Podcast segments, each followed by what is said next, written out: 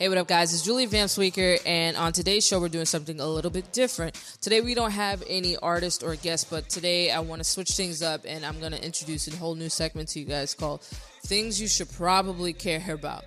Uh, the biggest thing that I have seen this week that people are starting to care about is the whole Howard U controversy with the student that uh, allegedly stole $429,000 and uh, he was plugging away his life. Um, I have been in a situation where I have applied for financial aid within my college and was denied.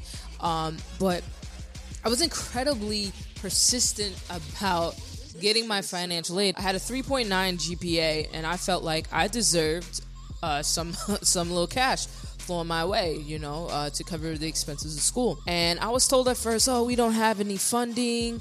And I was like, hell no, y'all gonna give me some money. I'm like, I bust my butt uh, every semester.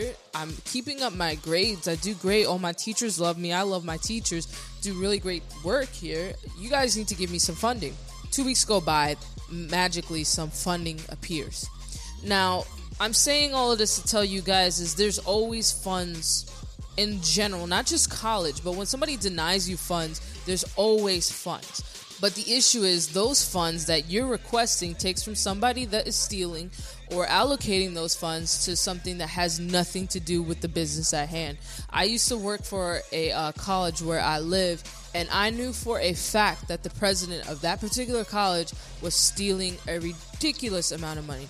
Her salary was about $400,000 a year as the president of this particular college. This woman was walking around with Kanye West and Kim Kardashian threads on.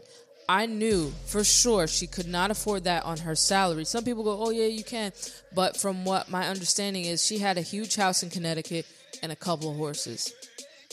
A horse is her yearly salary, so something's not adding up here. Needless to say, uh, about two years ago, when I left that job uh, to pursue a medical corporate job, which I hate right now.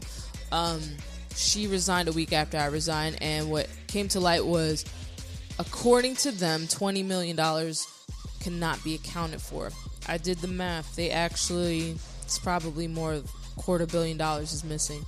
But needless to say, she was doing uh, finance for the particular school I was working for for 10 years. Um, you do the math. So come on.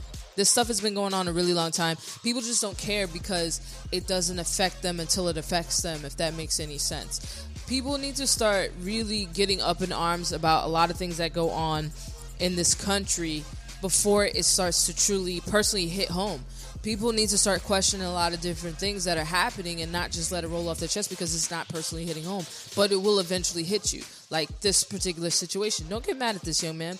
There's been people doing this for a really long time, and I hate to be one of those people, but white people have been doing this for years.